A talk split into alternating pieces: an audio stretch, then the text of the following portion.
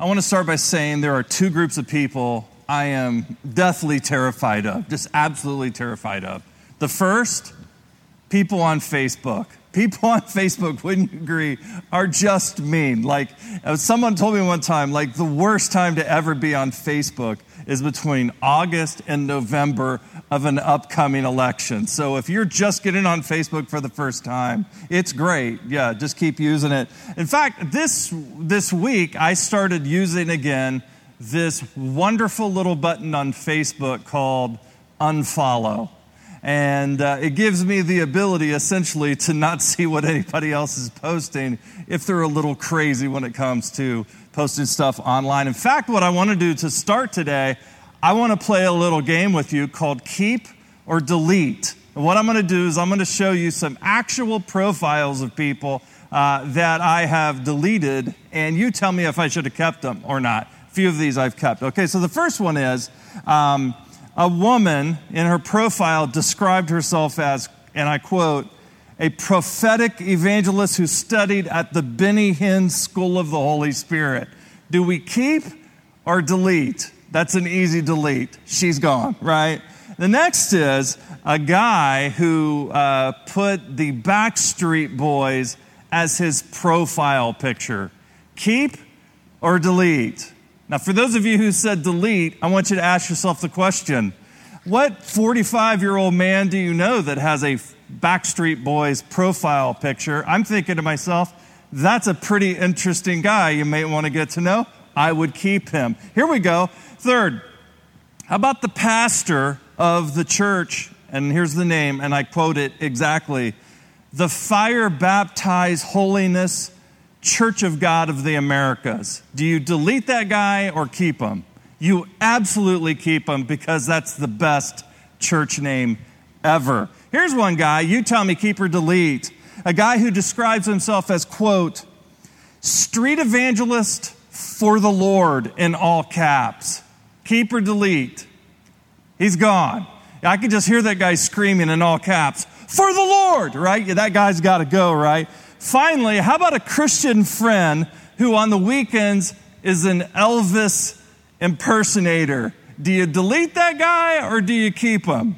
You absolutely keep that guy. Our lives are boring enough. We all need Elvis impersonators to make us happy. Well, there's another group that I'm very, very scared of. I said there are two groups of people people on Facebook in the political season, but also another group.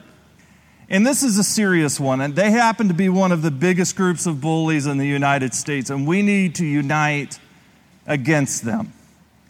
These are people who frighten people, they manipulate, they intimidate, they twist the facts, they play on your emotions, they threaten, they belittle, they make people feel like hostages.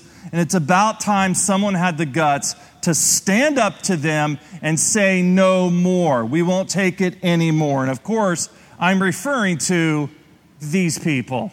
That's right, the Girl Scouts. They'll come to the door and I'll shut the door and I'll have eight boxes of cookies. And Lisa will say, Eight boxes? What, what are you doing? I'm like, They're scary. And Lisa's like, They're six years old. I'm like, I know. I can't tell these girls no. They're very, very scary.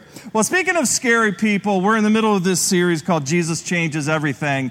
And Jesus confronts some pretty scary people that really intimidated a lot of people that found themselves traveling to Jerusalem at a very important spiritual time in their lives. And we're going to look at them today. So, what I need you to do is open up your Bibles to John chapter 2, verse 13. Now, I would love it if everybody could download the church app. You could go to your app prospect, or your respective app store, type in CCV Philadelphia, it'll pull up the app, and in the, in the, on the app itself, it'll have a Bible tab, and it will have the passage we're going to look at. Let's go ahead and let's start. John chapter 2, verse 13 begins this way. When it was almost time for the Jewish Passover, Jesus went up to Jerusalem in the temple courts, he found people selling cattle, sheep, and doves, and others sitting at tables exchanging money. Now, any kid in high school knows what Passover is. It's the day when you're incredibly thankful for your Jewish friends because you get an extra day off school. But for people in the first century in Jesus' time, the Passover was the biggest deal of the entire year. The Jewish historian tells us that for this festival, Jewish pilgrims came from all over the world to descend, to descend on Jerusalem. And Josephus tells us that there were over 2 million people that showed up during the week of Passover. Now, New Testament scholars like Joachim Jeremias and E.P. Sanders and others state that Josephus has a tendency to exaggerate about things, but it was a pretty big deal. So, what I want you to do Jerusalem was a, a bit smaller than Pottstown for those of you uh, who are all over the country or you're tuning in from Panama, welcome. We're so glad you're here. Those of you who are tuning in from India and Kenya and Haiti and all the different places around the world where we have mission partners, Pottstown is a town that has uh, roughly 50,000 people in the immediate area. And so, for those of us that are local, I just want you to imagine that all of the sports centers that are downtown near the airport, they're up in Pottstown. And I want you to imagine this town of roughly 50,000 people swells because the Eagles are playing in Pottstown, the Phillies, the Sixers, the Flyers are all playing in Pottstown, and they're playing well. So people are going to cheer them on and not just boo. Part of the celebration at the temple was the sacrificing of an animal. You remember the story in the Old Testament about how during uh, the time when God's people were in Egypt, Moses came to liberate them and uh, God told him that on this night he's going to strike down the firstborn of every family unless they sacrifice a lamb, a perfect lamb, take the blood. Now they're going to eat it later, but they kill a lamb and they take the blood and put it over the door frame of their house. And at that time, if they did that, it would mark that they were a people that followed Yahweh and the angel of death would fly over them. And so every year, the family of God celebrated that protection and that sacrifice by coming to Jerusalem and sacrificing an animal and then going home to their family like Jesus did with his disciples and celebrating the, the meal, the Passover meal, and then they ate the lamb later. Now, this turned into quite a business. So much so that it wasn't just random people who were coming out.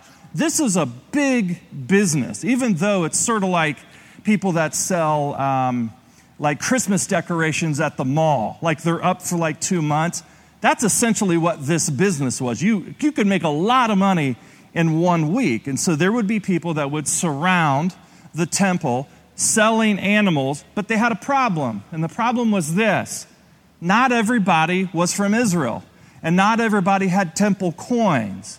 And so you have people that are coming from Rome and Cyprus and Turkey, Asia Minor, and Syria and different places, Egypt, and they didn't have the right money. So just like when you and I go to another country and we exchange our money at the airport, we have to t- pay 7 to 10% to exchange our money.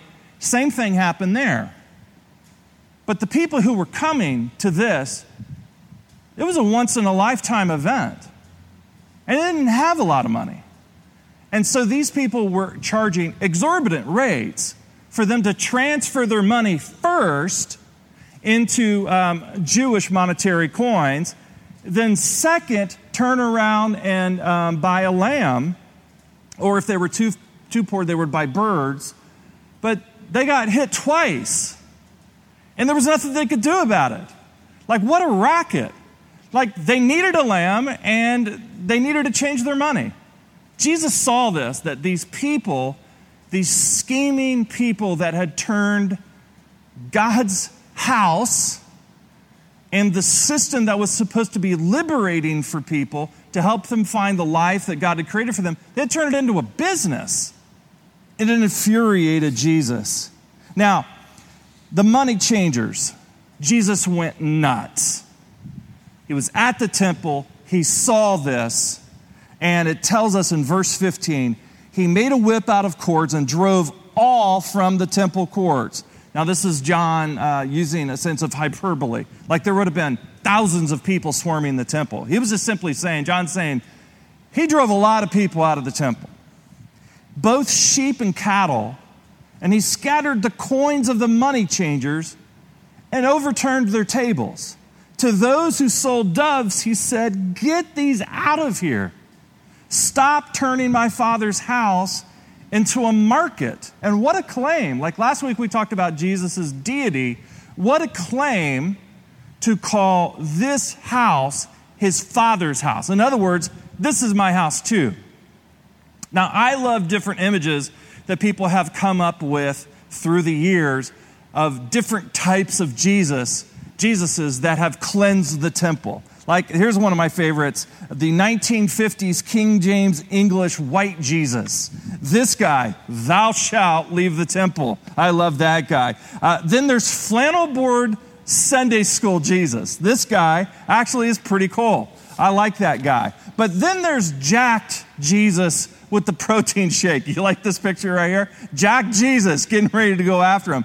But more than likely, what's happening right here is that it looks something like this picture Jesus knocking over a handful of tables, ticking off the religious leaders because they knew that this was a statement that he was making. Let me ask you this. Those of you who have read the Bible before, you know that there are four um, little mini biographies of Jesus Matthew, Mark, Luke, and John. I tell this joke all the time. I have a friend that had a good friend that had four boys and made them, named them Matthew, Mark, Luke, and Reuben. But these are Matthew, Mark, Luke, and John. We're going through John's gospel right now. But those of you who have read the Bible before, you're familiar with the fact that Matthew, Mark, and Luke, they're called the synoptic gospels, and it comes from the Greek word, but they are seeing the same. Optic is to see, soon, which means together, okay? So Matthew, Mark, Luke, and John basically tell the same story from beginning to end. Jesus' Jesus' start of the ministry in the desert, he ends up on the cross and the resurrection. Here's my question. In Matthew, Mark, Luke, and John, when does the cleansing of the temple occur? Think about it. Does it happen at the beginning, the desert? Does it happen in the middle when he's in Galilee? Matthew chapter 16 tells us he turned his, his face to Jerusalem, right, and started heading to Jerusalem. Did it happen on his way to Jerusalem? No, it happened in Jerusalem, right? In fact, biblical scholars tell us that the cleansing of the temple was the inciting incident that led ultimately to the crucifixion of Jesus. So in Matthew, Mark, Luke, and John, the cleansing of the temple occurs at the end of the story. John's gospel, which is a deeply theological reflection on the life of Jesus, using Matthew, Mark, Luke, Matthew, Mark, and Luke as historical sources, John takes the story of the cleansing of the temple and takes it from right before the crucifixion of Jesus and moves it all the way back to the beginning of Jesus' ministry.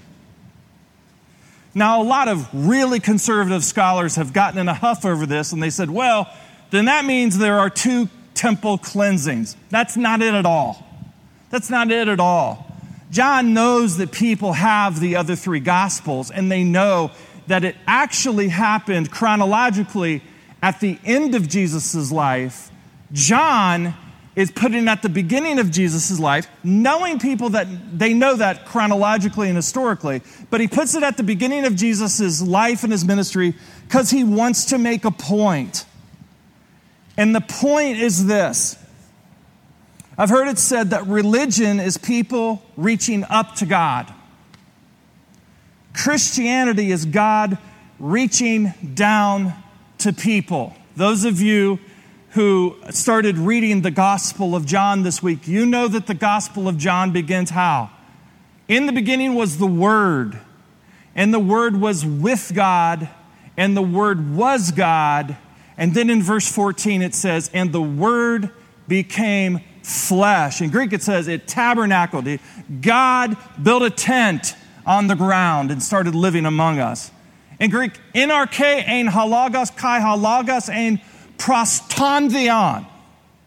In the beginning was the Word, and the Word was with God, Prostontheon. In the presence of God, Jesus was there. The book of Colossians tells us that Jesus was there and was responsible for creation.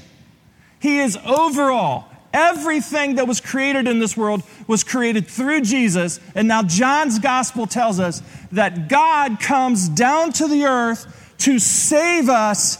And what's the first thing that he does? He communicates. You can't save yourselves. There's nothing you can do that can, you can save yourselves. Which, if you ask me, is incredibly good news. I'm not that good of a person, and neither are you. We make mistakes, we're broken, we're sinful. But John, tells us in John 3:16, God, through Jesus, loves the world. He loves you and me, in spite of our brokenness. And so these people that were caught up in the system, where you have to offer this perfect sacrifice and you have to get it just right. And then, in fact, we can make, we're going to turn this thing into a business. Jesus hates that stuff. He's like, you don't get it. The great theologian, Augustine of Hippo, said, For what am I to myself without you, but a guide to my own downfall? What am I to, what am I to myself without you, but a guide to my own downfall? And there are a bunch of people in this area that have grown up with religion. Maybe you're one of them. As a kid, you have memories of standing up, sitting down, reciting a prayer that you have memorized. Yes, it's meaningful to some people, but to you and your experience was it's no different than being in the first century. People at this temple, and they're just going through the motions. Jesus calls them, the leaders of these places, blind guides. What we hear about in the Gospel of John is God reaching out to us, coming down. Religion is going up, relationship, Christianity, is going down. That's why I want to end by telling you a, a really exciting announcement for us. And I want to answer some questions as I do this. We are going back to church in person we receive confirmation from the governor that he's allowing an exemption for churches to meet together. And so, what we're going to do is on September 20th, we're going to come together physically as a church family. We're still going to have a streaming service. We are always now going to have an online campus. And for those of you who are close and far away who feel more comfortable with that option, that's just fine. But we're going to come together. We're going to meet as a church family. Um, let me give you the particulars. We're starting on September 20th. We're going to have services at 9 and at 10:30. We're going to have full children's programming, full student ministry programming with some modifications per COVID. As you come in, uh, you're going to notice that in our auditorium, the chairs are going to be socially distanced. We are going to ask adults coming into the worship service to wear masks. Everybody that's going to volunteer and be in our children's ministry, they will wear masks. There will also be temperature checks on Sunday morning. During the season, right now, initially, we don't know how long it will last, but we are going to have a reservation system we need to make sure that we have enough space and the chairs are ready. So we're going to send out an email on Monday hey, sign up is for church on Sunday, and we're going to have a certain limit, and it's going to be first come, first serve. We're going to ask you to be very um, uh, mindful of the fact that if you sign up for three people with your family and you can't show up, that you contact back and you say, hey, I need to give my seats back up because there will be people who will be waiting for that. Um, let me ask, let me answer some uh, questions that uh, surely are would be in my mind if I was hearing this announcement. And the first is, didn't you just have a COVID scare? Like, didn't you just like last week announce that you had a COVID scare? Yes we had one person come down with COVID in our church of 5,000. One person, but this person was married to a staff member and was uh, affecting potentially multiple areas, and it affected our worship night. And because it affected a church wide event, I made the call that we need to announce it across the board. Now, Um, some people were like, you really don't need to do that. But I felt that this was precedent setting, and everyone needs to know that our principle has always been total transparency, and so we wanted to have transparency in that. So people now, I believe, will trust us because I made that announcement. Now we are doing everything that we are that we possibly can, everything that both doctors and uh, community officials have learned and are asking us to do. We are implementing those. But I just want to say this: there are going to be some people who just aren't ready to come back, and I just want to tell you a story. So, first time I went skiing, uh, Mad River Mountain. Uh, ski resort in Bellefontaine, Ohio. I had never skied before and uh, we went up to the top of a black diamond trail. I had no idea what the black diamond was. I had never been skiing before. So I went straight down this hill. I had no idea how to ski, and I definitely didn't know how to stop. So I was flying down this hill, got to the bottom of it, flipped up into the air, landed on my head, and to the embarrassment of my entire family, they had to bring out like the, uh, the snowmobile and, and, and cart me off, and they put me in a tent and allowed me to have hot cocoa. And so I sat uh, in the resort looking out the window as my wife was skiing happily and my kids were on the bunny slope. And I think that's a pretty good metaphor for how we're going to do church in this COVID season. There are going to be some people like me in the resort where they kind of want to hang back. And I want you to know that's okay. You can watch it just like you're watching right now. And there are going to be some people who are like, I want the experience of a little more community, but I'm just not ready for a bigger crowd. And that's what our watch parties are for. But there are going to be some, some of you who are like, I'm totally fine. I, I want, I'm ready, and I need community and you're going to feel comfortable coming to our in person services. However, you feel comfortable, we believe God is going to unite this amazing church into one body. And so we're thankful for you. We're thankful for your patience. And can I just ask you, when you come, hey, this isn't just like the church leaders have to keep everybody safe. You have to keep you safe, and you have to keep other people safe. Wear your mask, there are going to be cleansers everywhere, socially distanced, and we're going to get through this. And soon, God willing, there's going to be a, uh, a vaccination for this. But in the meantime, we're going to do what the church has always done. We are going to prevail. The gates of hell will not prevail against Jesus' church. Let's pray. God, thank you so much for what you're doing in our community, the way you are changing lives. Thank you so much for the ability to meet together we look forward to assembling as a church. And whether someone just feels comfortable watching online, that's okay. Or maybe they just want to be in a watch party, that's okay too. But for those who are ready to get back and worship, we're thankful. We have missed each other. Guide us and protect us, we pray. In Jesus' name, amen. Thanks for listening to Brian Jones Sermons. For more information and to find similar articles on this topic and more, please go to Brian's website at brianjones.com.